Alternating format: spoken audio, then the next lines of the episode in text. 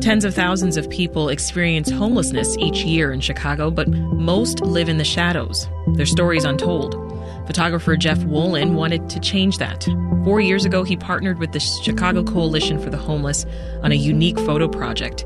Wolin has since taken portraits of dozens of people in Chicago and Los Angeles and collected their stories. The goal is to put a name and a face to a community that's often overlooked and to dispel myths about homelessness. His book is called Faces of Homelessness, and it's out in April. And tonight, he's taking part in a virtual event along with people that he features in the book. Jeff Wolin joins us now. Welcome to Reset, Jeff. Oh, pleasure to be here, Sasha. Also, here is Melody Serna. She is the executive director of the American Indian Center of Chicago. She's also one of the people whose story and portrait is featured in Jeff's work. Happy to have you, Melody. Hi, nice to meet you. Jeff, tell us about the initial idea for this project. Why did you want to pursue this?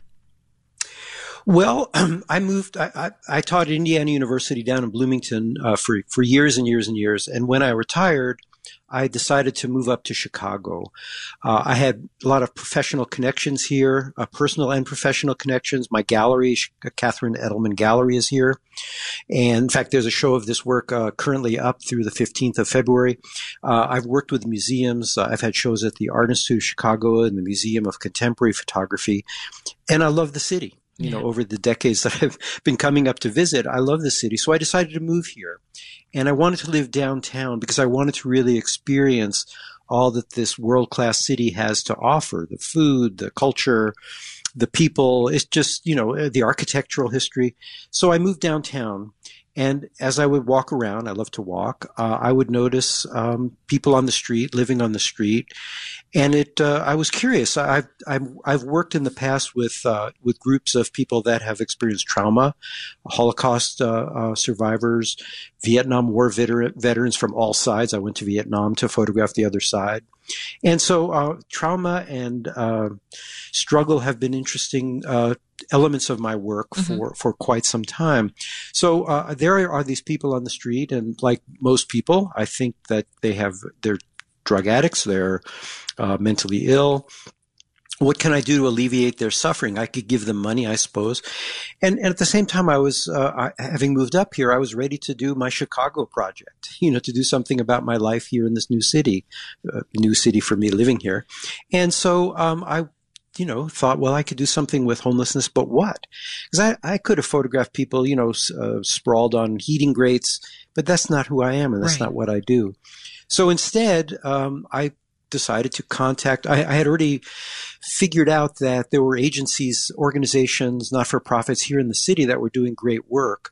And I wanted to get more involved with them. I, I learned that Chicago Coalition for the Homeless is a fabulous organization that does great work.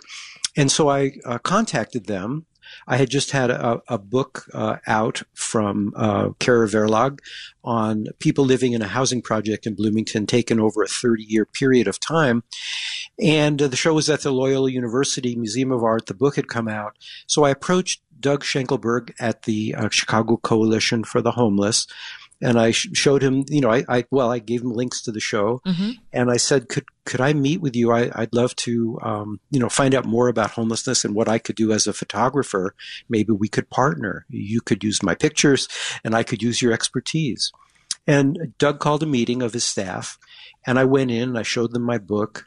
And surprisingly to me, they said, sure, we can help you. And so that, that was four years ago. And I've been working with them ever since. Wow.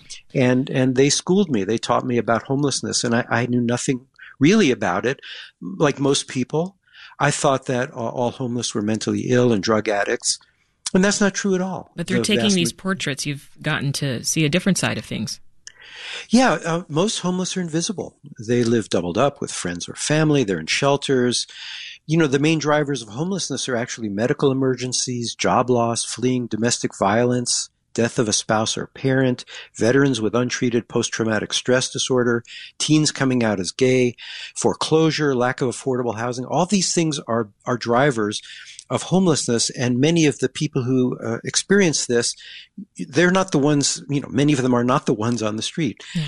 and and so you know they're they're they're living with family and friends and so on, and and so uh, I learned that from CCH, and I learned about yeah. the work they were doing, well, and they introduced from, me to their group. Yeah. yeah, well, let's hear from Melody. It's a good time to bring you into the conversation. Can you talk to us about your experience, Melody, with with homelessness? Um, sure. I mean, I. Um, I guess for me, you know, part of my story um, is exactly that, right? I'm a veteran that struggles with PTSD. Um, I've also struggled um, with domestic violence. Um, I have, well, they're not so small now, but, you know, at the time I had small children with special needs. And really, I, I think, you know, it's, it's job loss, it's, you know, mental health, it's um, all of these things. And I, I think for me in my situation personally, um, the struggle was always to be a good mom. And mm-hmm. to be a good mom, you know, you can't tell people you're doubled up or, you know, you're living in a one bedroom with three kids or, you know, um, you know, you're behind on your rent so bad or, you know, any of those things. And um, our most recent bout with homelessness um, was three years ago it was 2019 and um, it was just really a bad real estate deal um, for a condominium that I lived in that mm-hmm. had gone wrong. And I used all of our money on an attorney and lost a case. And um, my son mm-hmm. was down at the Special Olympics Summer Games down in uh, Bloomington, Normal, and you know we were evicted mm-hmm. in the middle of my kid's school day. And um, I was actually on a work trip. I wasn't at home, and um, I came home to no home. My kids came home to no home, and um, wow, it became hard. You know, I so, was in the PTSD clinic at the VA. Um, I couldn't find help through there. Right? There's a lot of, and I think there's this misnomer and misconception too about all the hurdles that we have to jump when you are homeless mm-hmm. or you're facing homelessness or that's coming. So it's not just, you know, sometimes being doubled up is just the alternative of what happens, right? It's it's that last ditch effort of hopefully somebody loves or can support you enough to where they're taking on that or but people don't understand. I mean, mm. it's hard. Shelters fill up fast. Shelters aren't safe for small children. Um, you know, the amount of violence that happens at shelters, um, sexual assault, um, you know, physical yeah. abuse, those things are happening. You know, as a single parent, you have to do what's really necessary. And um, I think I've done that. I, I think I've navigated fairly well. I think yeah. most people didn't even know I was homeless. Well, Melody, you know, I I, yeah. I, wonder how you felt then when a, a, photographer approaches you for, for a project like this. How did you feel so actually, initially? I, I, I got into this project. Jeffrey actually didn't reach out to me.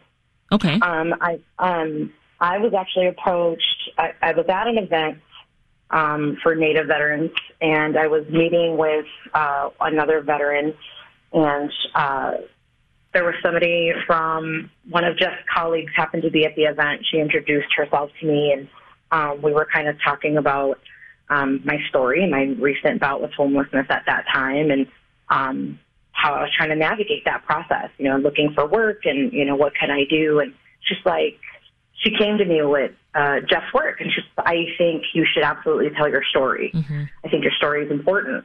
And so she kind of hooked Jeff and I up. And um, it's funny, I, I somebody just asked me recently what I felt about it, and I said I think when I initially tried to do this project, or you know, I, I offered to do this project with Jeff. Um, I come from a family of like we do community service, right? Mm-hmm. Military mm-hmm. service, community service. So anytime I can share um, and it helps someone. It's always been something I've done. Nice. Um, so I, I thought that's what I wanted to do, and so I did that um, just wholeheartedly and freely. Um, and Jeff was very good about the interview and just meeting and really talking about the project. And I said, well, if I can help one person, that would be great. Yeah. Um, not knowing that, you know, two years later, I would be sitting in the position I am now. And now my full story um, that I haven't really told to more than a handful of people in my entire life um, is out in the public. It'll be out and in so, the public, yeah. Know, so there, there's the other, you know, that's the caveat. But you know, if I had to do it all over again, I still would. I, I, I think for me, telling my story is real. It's it's real and it's accurate to anyone living out there that's ever faced this. Well, and that there is a happy ending at some point. Um, and even if that happy ending isn't the job that I have, but it's you know you're a waitress or you know you're a stock person or whatever that happy end is for someone, you know there there are choices and there are other means, and I just I just wanted to be able to help, and that's kind of the work I do now. Um, where I work as a nonprofit, we right. do a lot of social services here too. So that's fantastic. Um, well, uh, Jeff, we're almost out of time, but I wonder what you hope people will take away from this book. Well, first thing I would just like to say, Melody in my book is a hero. Here's the last line in her in her interview in the in the show and the book.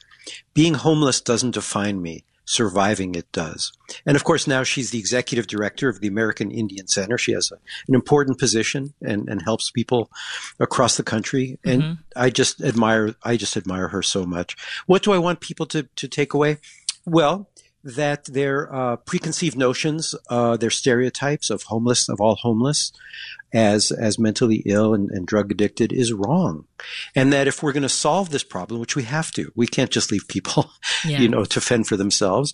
We need to have not one solution. There's no one solution. Well, we'll just build more, a lot, lot more apartments. Well, we need to do that, yeah, but that's not going to solve the person who does, who is on the street and has drug addiction and mental health. They need intervention. They need yeah. help.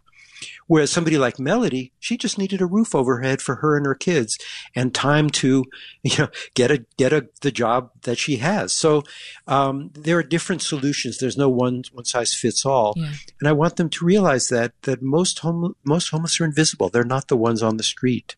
That's it. Although that is a very big and important segment and the most visible. Right. But the invisible are, are the larger segment and need our help. We'll have to leave it there. Jeff Wolin is a photographer and the author of the forthcoming book, Faces of Homelessness. That's out April 5th. Melody Serna is the executive director of the American Indian Center of Chicago. Thank you both so much. Thanks for listening. I'm Sasha Ann Simons. We've got more for you on the podcast, WBEZ's Reset, wherever you listen.